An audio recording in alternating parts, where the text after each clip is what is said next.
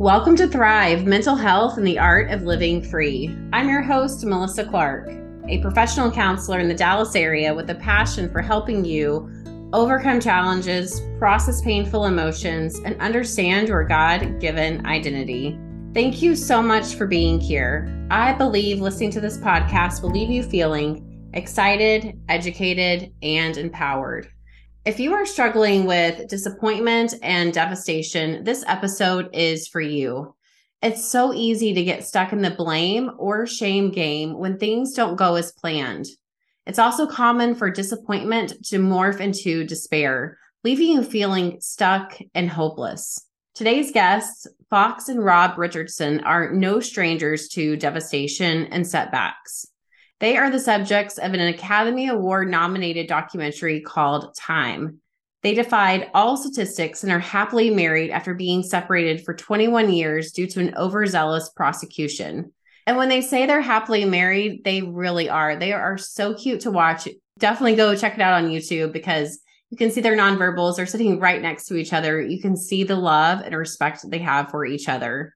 In his 20s, Rob was fighting to get his business off the ground and was turned down by every bank for a loan. In desperation to provide for their growing family, he attempted to rob a bank. Rob was sentenced to 61 years in prison with no priors, leaving Fox to raise their sons alone and fight for her husband's freedom. Rob ended up serving more than two decades in America's bloodiest prison called Angola until finally receiving clemency in 2018. Fox and Rob now spend their time advocating for incarcerated families, helping them whenever they feel hopeless and they really believe that they can empower others through love. In this episode, we discuss ways to cultivate perseverance and tenacity, how your circumstances don't define you, the power of your words, and practical steps for moving forward when you feel stuck. Like I said at the very beginning, if you are feeling disappointed or devastated, I hope this episode inspires you to hold on, to keep going, and to never give up. If you're in a really good spot in your life, I hope that you also listen to this show because it can give you compassion and grace for others when maybe you don't understand why they've made the decisions that they've made. Without further ado, here's my conversation with Fox and Rob Richardson. I want to welcome to the show Fox and Rob Richardson. Welcome. Hi, hey, thank hey, you. you. I am so excited about today's conversation. You guys have a book out called Time, and it's all about y'all's story. And it's not just any book, it was a documentary that was an Oscar nominated. Hello. Yeah, that's such a big accomplishment. Let's just start out by hearing about you guys and your story. Well, uh, for those of you that are uh, familiarizing yourselves uh, for the first time uh, with us, we are Fox and Rob Rich, a formerly incarcerated couple. Uh, we spent more than 21 years behind bars before receiving clemency in uh, 2018. we left that experience believing that to be free is to free others, and we started an organization, PDM NOLA, which is Participatory Defense Movement NOLA, about six months after um, after my release from prison uh, where we teach legal awareness as a best form of defense to uh, justice involved people in our efforts to uh, to reduce harm. Think that we could probably cut back to 1987 uh, uh, when we met for the very first time. Uh, I fell in love Fox uh, the very first moment uh, that I met her. And I probably spent uh, the following months thereafter convincing her that she was equally as much in love with me. Fast forward, after about 10 years of on again, off again relationships with one another, we took each other's hand in marriage. Uh, we eloped, uh, went to Kissimmee, St. Cloud, Florida, where we got married in a small wedding chapel there. Uh, we bungee jumped uh, in an effort yeah. to consummate our marriage. Uh, we came back home uh, as high school sweethearts, now married, uh, with hopes and dreams of uh, of starting a uh, a robust uh, future together. Mm-hmm. we bought a home, we started a business, and six months later, we found ourselves in the criminal justice system. Mm. And the book time, as well as the documentary time, both takes us through that journey. You know of what the experience was for uh, both Fox as a uh, single parent mother of six children, uh, trying to navigate that process uh, on the other side of prison walls after her uh, release, and uh, me basically navigating and doing much of the same from inside of prison walls probably the my my rendition of uh, how we got started. a short end of a very long of a very long story. What I'm hearing you guys yes. say is that you guys were kind of quote normal people. You got married, you had kids, you got a house, uh, and in your book, you said a three bedroom, two bath house, just like a normal yes. starter, starter, home. home you know you, you started your business like everything seemed so normal and i don't want to say easy because i'm sure there were challenges in that but it felt very just kind of like what we think about the american life being yeah right. and so right. how did it how did you go from that to robbing a bank and then going mm-hmm. to jail in only six months time what, what was in between there I think uh, much in the way that uh, that movies unfold, they give you all of this bright, pretty stuff in probably the first uh, two to three minutes of the uh, subjects of the uh, film, and then probably about the third or fourth minute of the film, everything just falls apart. For us, uh, we defied the rules of um, of business, and that being location, location, location. We opened up a um, what would be a uh, hip hop clothing store uh, in an area of town that was um, that was district as they uh, as an industrial um, gotcha uh, part of town. Uh, so we didn't have the walk by traffic that um, shops like ours uh, generally benefit mm-hmm. from. The house that we bought that was the the beautiful the starter home for us. we found out that foundation was cracked and it shifted and, and the, the, roof, roof leaked. Oh no. Beautiful carpet and everything else that we put in the place when we first moved in got soaked uh, every time that it rained. Um, Add that with our son, who yes. after we married started having seizures and oh, um, wow. rushed him to the hospital with an, an and they had couldn't diagnose what was going on with him. Right. And so it was just like um as soon as everything was so perfect, it rained. Right. You know, it was like life and God wanting to test you, like uh, yeah, you think you got it all together, but let me show you mm-hmm. something. And so and we thought that we'd be able to build our way out of it because we had a good uh we had a good what we believed to be a good solid business plan at that time. And we got back only to find out that um that our investor backed out on us. So we were left holding the bag because we had um anticipating that we had a, a financial backer for our business project. Uh, we spent existing capital that we had prior to, you know, setting up and putting the infrastructure and those things in place. So by the time we made it back, uh, we had basically um, spent all of mm. uh, the money mm. that we had saved. And in an act of desperation, uh, we robbed a bank in our efforts to uh, regain financial solvency for our family's mm. business. And I think, Melissa, for me, I know so often people think, you know, oh my God, but you know, you do the crime, you do the time. We hear that so, so often so, that is so cliche. And I have really kind of learned not to just kind of let that flow off of me because I be, believe that those people are just lacking education, they lack compassion and understanding, and that they are really have the luxury of being that out of tune with um, dire straits of poverty in mm-hmm. our country. And it's a blessing and a curse. So for me, it was a matter of saying that we were going to save ourselves. I mean, the craziest thing, we were even thinking in our mind, Melissa, that, well, we could just, after we make it, we could give the money back to the bank. uh, I, I could just see you guys saying, if only. And, and if you only, guys, you guys are probably sleep deprived because of your son you know, you have all of these issues going on and just being faced with like problem after problem after problem. Desperate people do desperate things.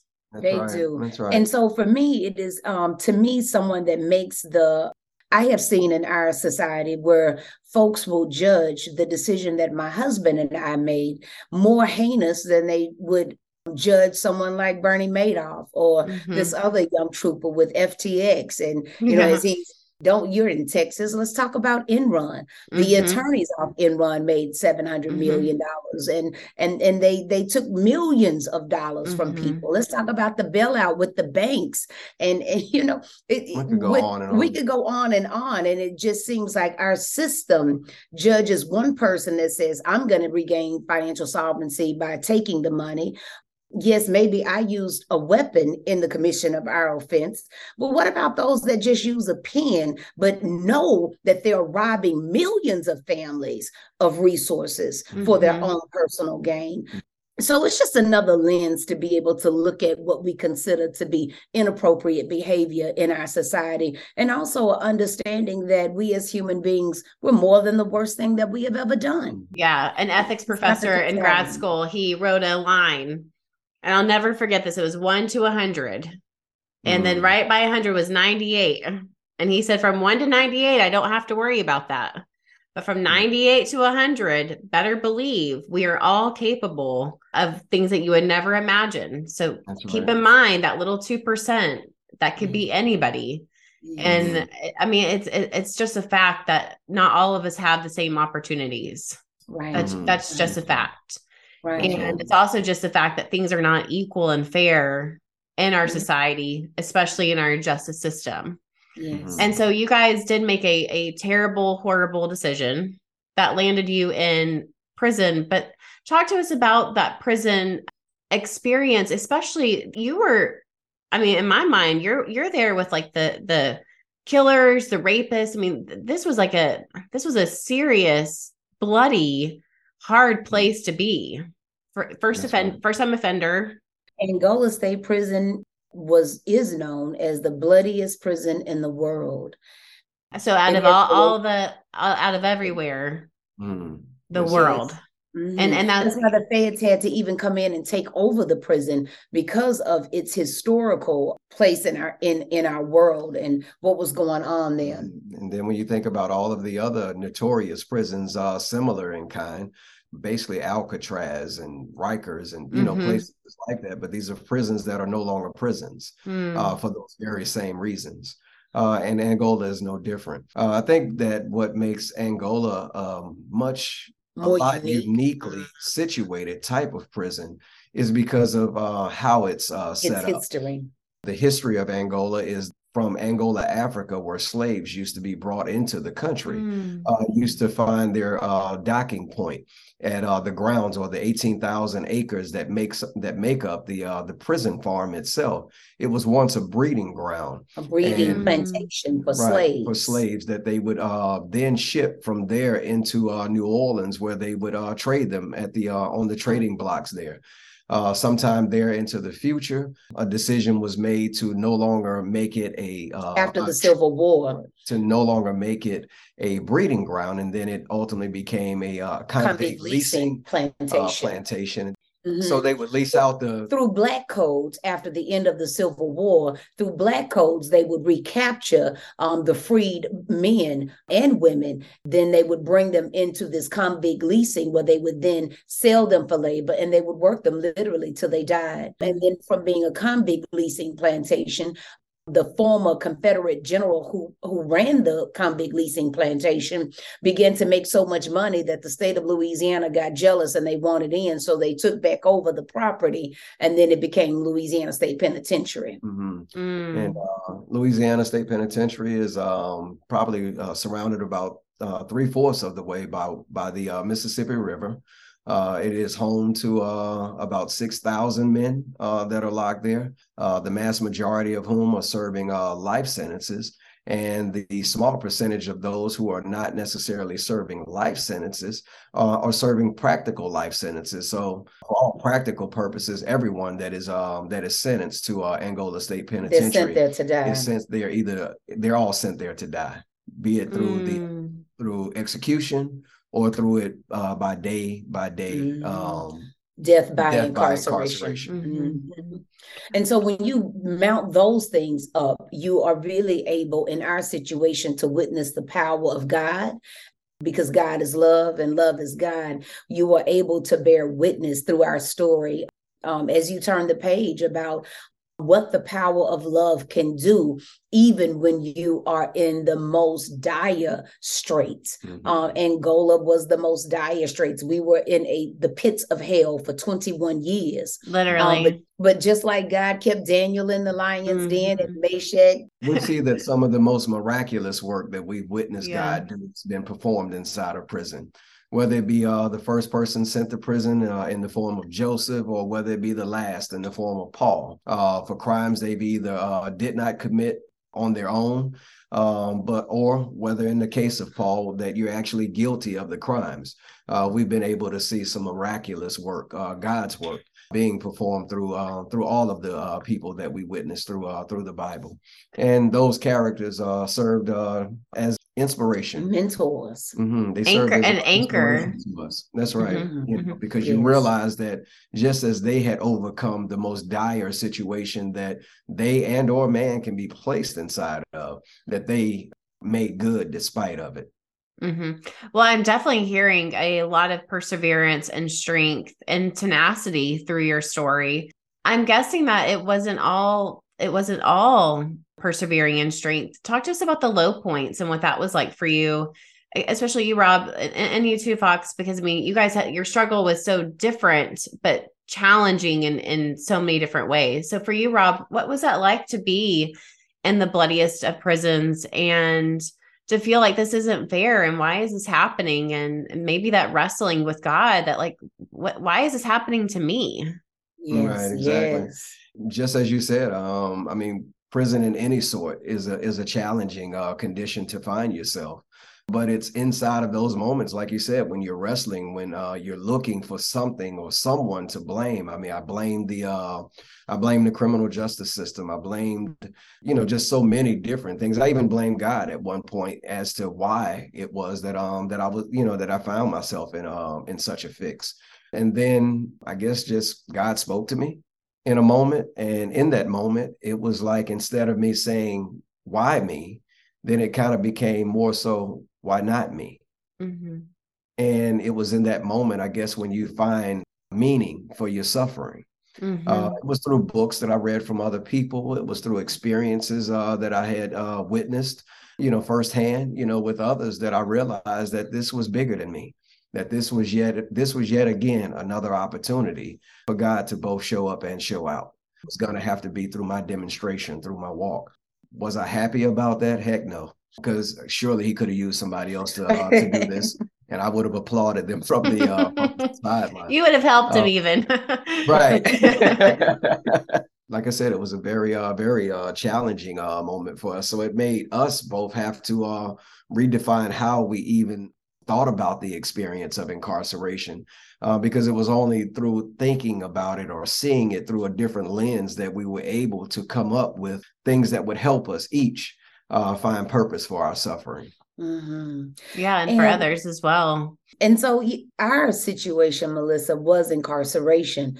I'm sure many of your listeners, everybody's got their own stuff. Definitely. Um, all dealing with something. Mm-hmm. So, whether it's financial collapse, whether it is the loss of a job, whether it is health ailments, whether it is a, a child that is estranged, a drug addiction, or broken relationships, obesity. Everybody is dealing with something. It's a part of our journey. And it uh, I read a book, uh, a meditation book when I got to prison, and it said on the first page, when you open it up, it says before enlightenment, chop wood. After enlightenment, chop wood. The mm. task do not change. The challenges that we have will not change. Um, there will always be challenges, but how we approach those challenges is what we must change if we are to overcome them. Mm-hmm. And so, having that understanding, when I started my time in prison, I was broken. Probably the hardest piece of my challenge was that I had socially orphaned my children.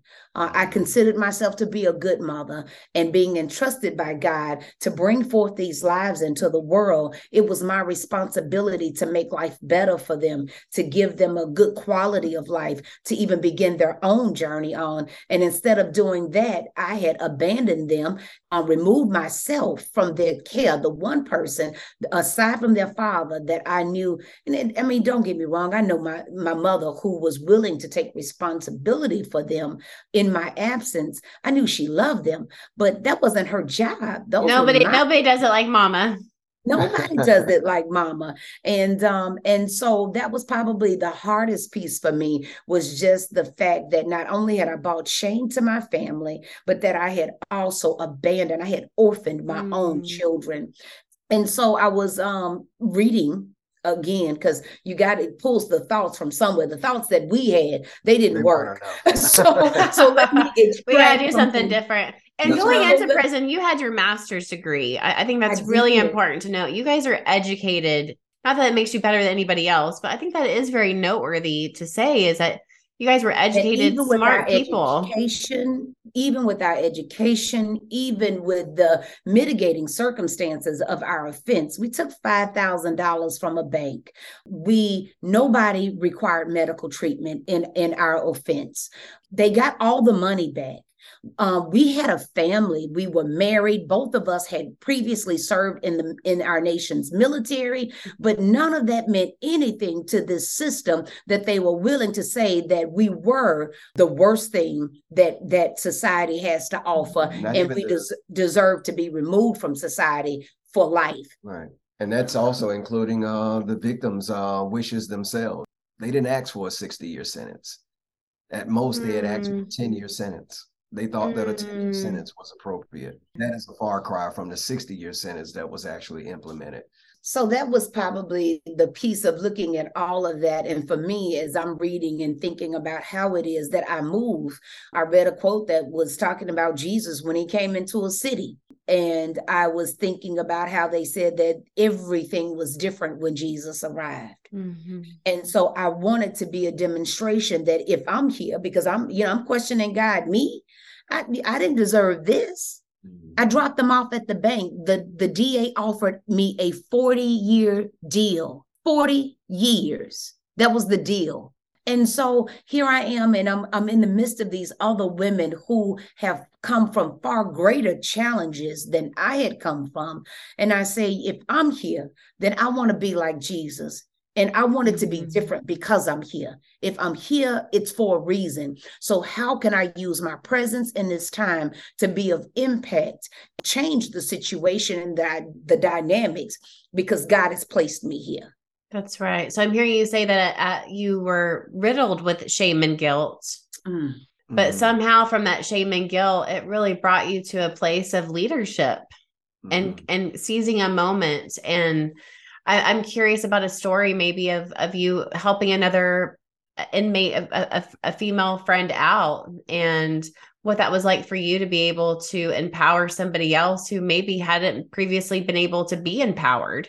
I think that every person that Rob and I have touched either by word or by deed or just by demonstration, which we have learned is the most powerful tool. People don't care what you know unless they know you care. That's right. And you don't have to say a word. People will watch you and gain from you what they need to take from you. I can say I love you all day. I can say that I love my family, but it is the demonstration that I put forth that is going to speak louder than any words that ever come out of my mouth. Fox should tell you about her very first uh, speaking opportunity that she had when she stepped into uh, into the female prison.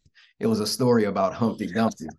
So, so you know when you walk in faith you know i'm going to use this moment. If they have taken me away from my children and my family because they feel like i still need time out or then I have got to make sure that I utilize this. And so I have mm. always had a gift of speaking. It's always been my passion. And, and that was the dream while opening the store that I was looking to pursue. So um, Wayne Dyer, one of the spiritual leaders that I like to listen to, he says, anything you're ever going to be, you are it already. That's so right. in the spirit of that, I was checked into prison on a Thursday. And by that Sunday, I said, you know what? If I'm a motivational speaker, then I'm a motivational speaker right here. And who needs empowerment more than the women in this dorm? It's 75 of us in this open dorm, yep. locked in all day with nothing yep. to do because it's a privately held prison. We use the restroom, Melissa, in, in eight open toilets. Yeah you know, right in front of me when I'm trying to take care of my my my business, it is someone's bed. We got eight open showers that 75 of us must share. Who needs motivation more than we do? So I stood in front of the dorm that night and I said, Excuse me, ladies, if I can have y'all attention. But I was a I'm an empowerment speaker on the street, and I figured we could use I have come here today. empowerment in here and tonight. tomorrow. So, yes, I say so. You know, I told my speech that night was Humpty Dumpty, and I said that um Humpty Dumpty sat on the wall and he had a great fall. That's just like us. We we were up here, you know, at the height of what we thought was our lives, and now all of us have taken this this fall. I said, but unlike Humpty Dumpty, who couldn't be put back together again, we are created by a master that ain't finished with us yet. That's right. And that can restore us to our best selves, um, that we can come out of this experience better than we've ever been. And um, so yeah, that would be an example of how I, I did my time. And and from every institution that I went to from that point forward, it was the same thing of, of letting the women know that we can put our lives, this situation does not have to be the demise of us. God has something better in store for us. It's just for us to believe it and keep working toward it until it's made manifest. Wow, what an impact God on has done so much stuff inside of prison. this guy started a kitty corner for the children to have visits. This guy has been a mentor. This brother has even put on marathon. He's put on 10 marathons. How many did you? 10 marathons inside of the prison. He was running on the inside. I was running on the outside to raise awareness about mass incarceration. And one of the runs that Rob put on, he had all 100 men, about 100 men shave their heads. Love it. And run for St. Jude's, and incarcerated men raised six. What was it? Almost six hundred dollars mm-hmm. to send to St. Jude's Hospital for cancer for children. You know, Mm-hmm. so it's not where we are; it's just how we continue to let God use us in that process. Melissa. Mhm. That's so good. $600 Not a whole lot of money when you, but when you put it into context that we only make four cent an hour as people that are that are committed to prison. Six hundred dollars is like a life savings. It's a lifetime. And then to savings. give. and then to give it away uh, to someone else is um is what we were hopeful to uh to demonstrate that despite Mm. our circumstances that we still could do good in the world. We care too. That was Yeah, the we name of care too was the name of the, was the theme of the run itself. Mhm. Well, I think about the woman uh, that gave her might, whatever that's worth, Mhm. you know, in the Bible, and how Right, right. God blesses that above and beyond, and so that that six hundred dollars probably turned into six million dollars because that's that's the way God's economy with Dave works. Thomas and St. Jude's. I'm sure he did. yeah. I want to go back to what you said, Fox, about not letting your circumstances define you. Because I think for a lot of us, you know, one in three people will be sexually abused by the time they reach 18. There's every one of us is going to experience some type of trauma. Every one of us, even though researchers don't say that, as a counselor, that's my belief is that all of us go through something. That's right. And instead of letting it define us, it's about saying, Who am I? Who did God make me to be? And how can I live that out? Even though I maybe don't have the the position or the title, maybe people don't see me as that, but how can I still be that for other people?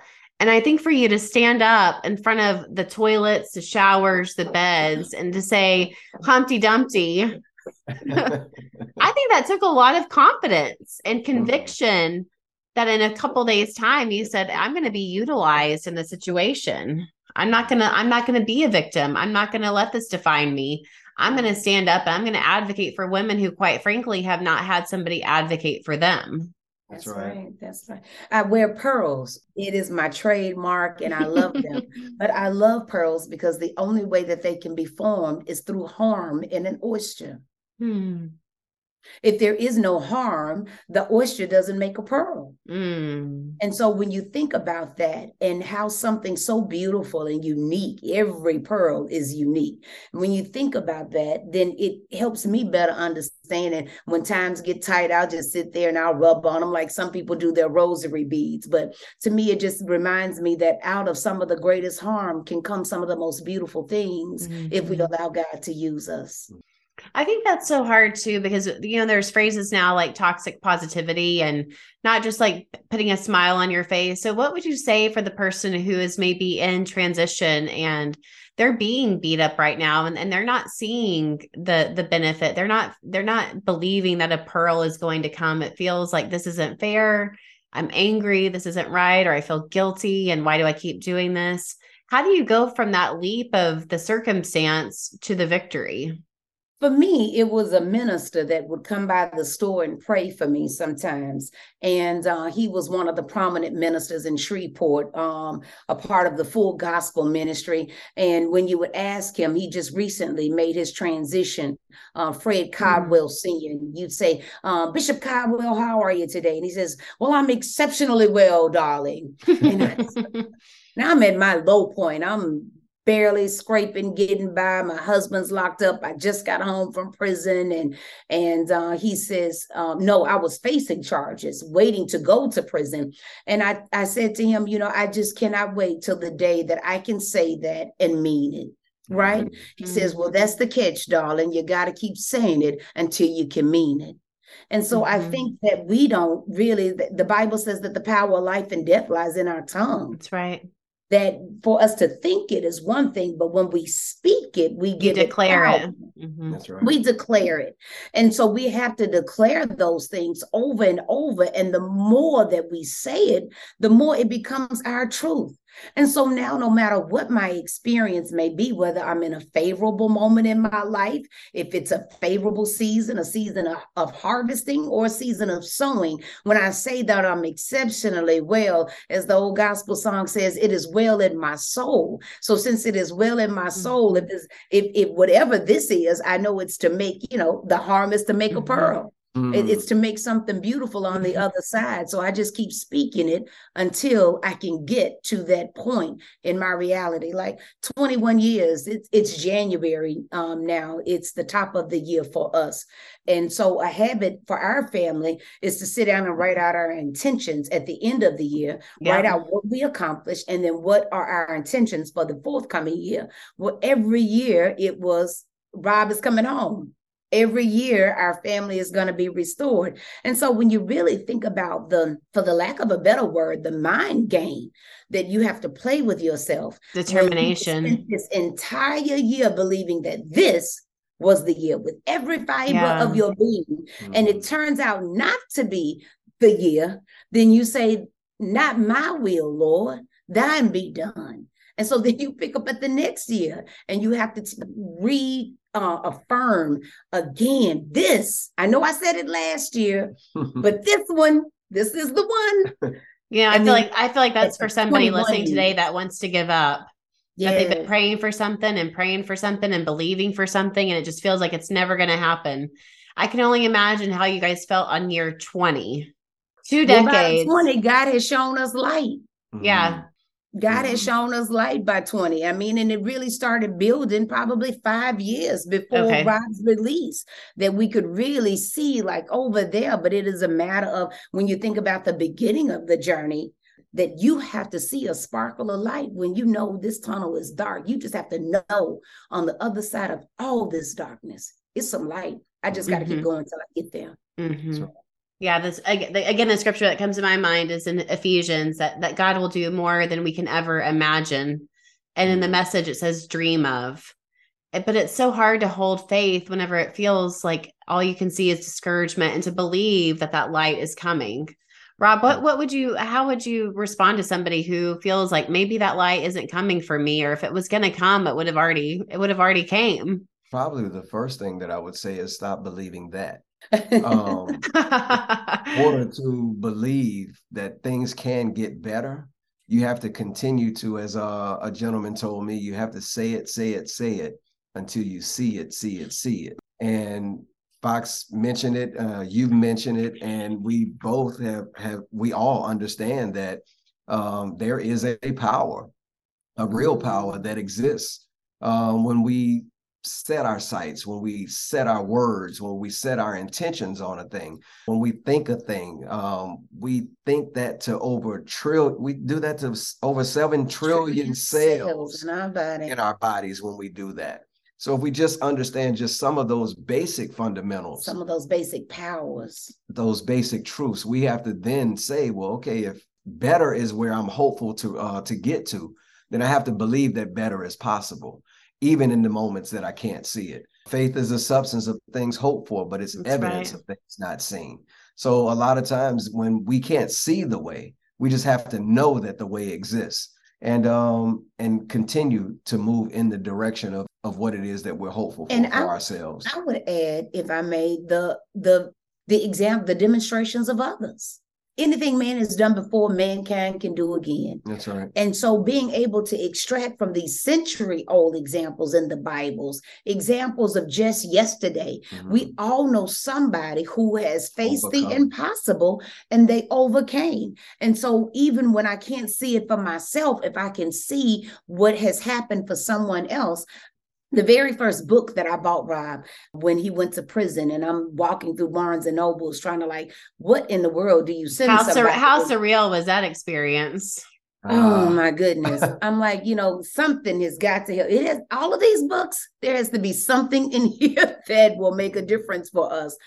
And God led me to Man Search for Meaning. Mm, that's exactly what I was thinking of whenever I read y'all's book. And I wow. I flipped the back and I was like, hmm, concentration camp, you know, uh, I was like, Check. man, this guy's got to know something. And he made it through. so, you know, I sent it to Rob, and then Rob said, calls me back, you know, and he says, man, thank you. That book was mm. perfect. I never cracked the pages to see what was in it. It was just like the man search for meaning. He, we we have definitely got to find the meaning in this. Mm-hmm. And um and then he says you have got to read this book, Fox.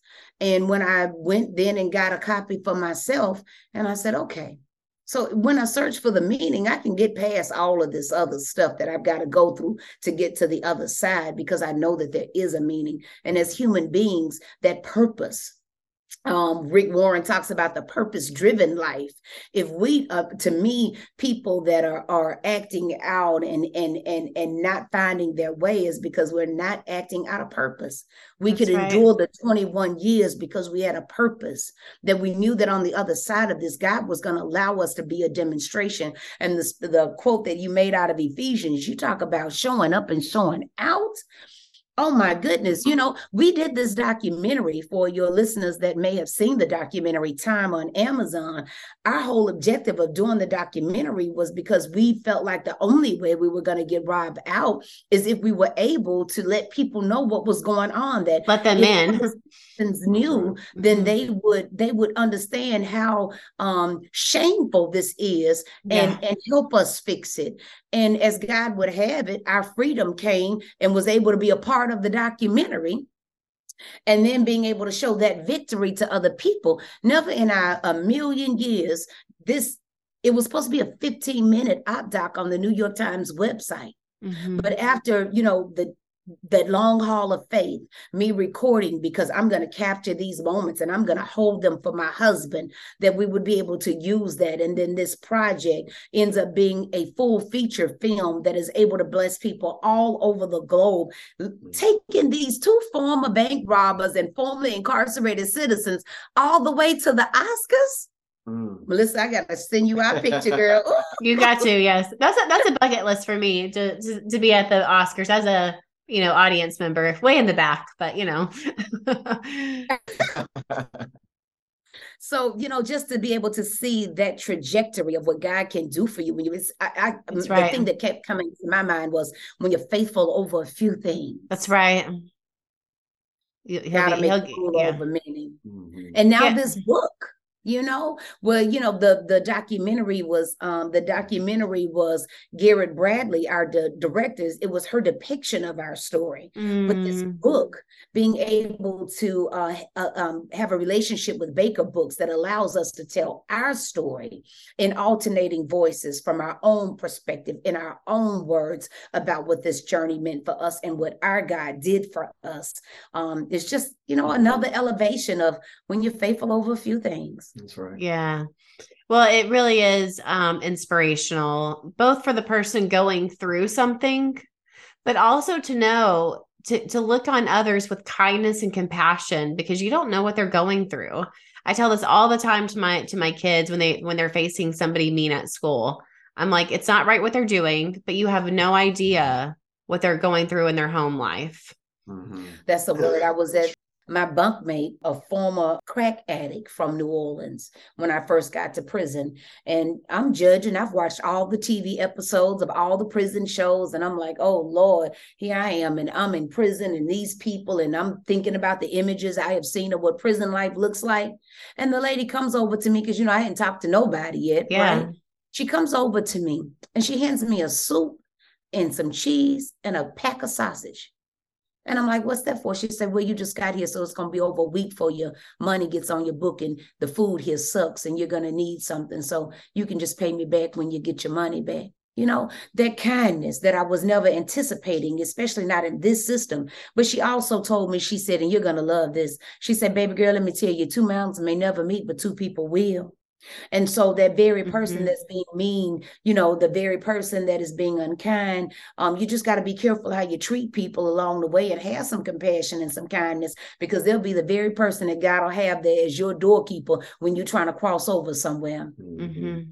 That's hard whenever you're in that moment, those moments of greatness, because you can often feel like, well, this is all because of me and you should be able to get where I'm at. And if you worked hard like I worked hard, then you would be there. And there's so much pride and arrogance. And um, speak on it, Melissa. Mm-hmm.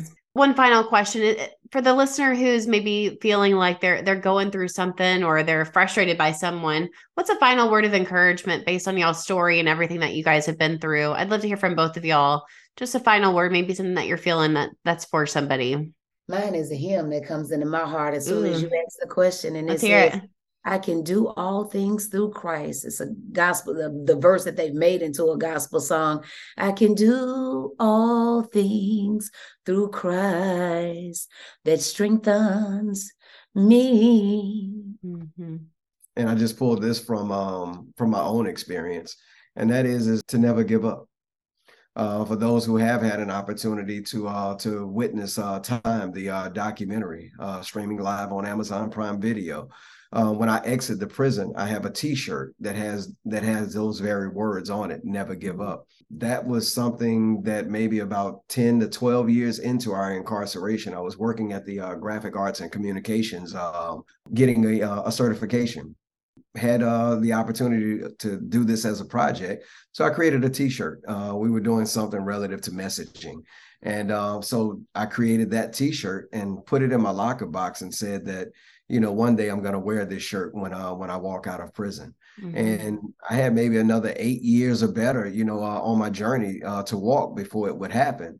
Um, but just in that faith, in that moment, knowing that um that if you never give up, you'd be surprised at what it is that you will witness on the other side mm-hmm. of on the other side of hardship mm-hmm. when you never give up.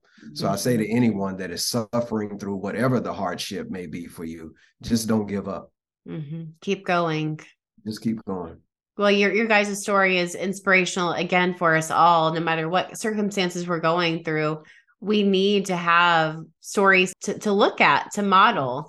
And you guys are a wonderful story of, of love, perseverance, inspiration, and also advocacy. So thank you for the work that you're doing. And, and we wish you nothing but blessings on your work.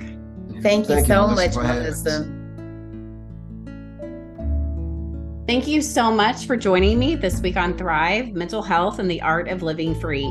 Be sure to visit my website where you can subscribe to get the show notes. Be sure to subscribe on Apple, Stitcher, YouTube, wherever it is that you get your podcasts. That way you never miss a show.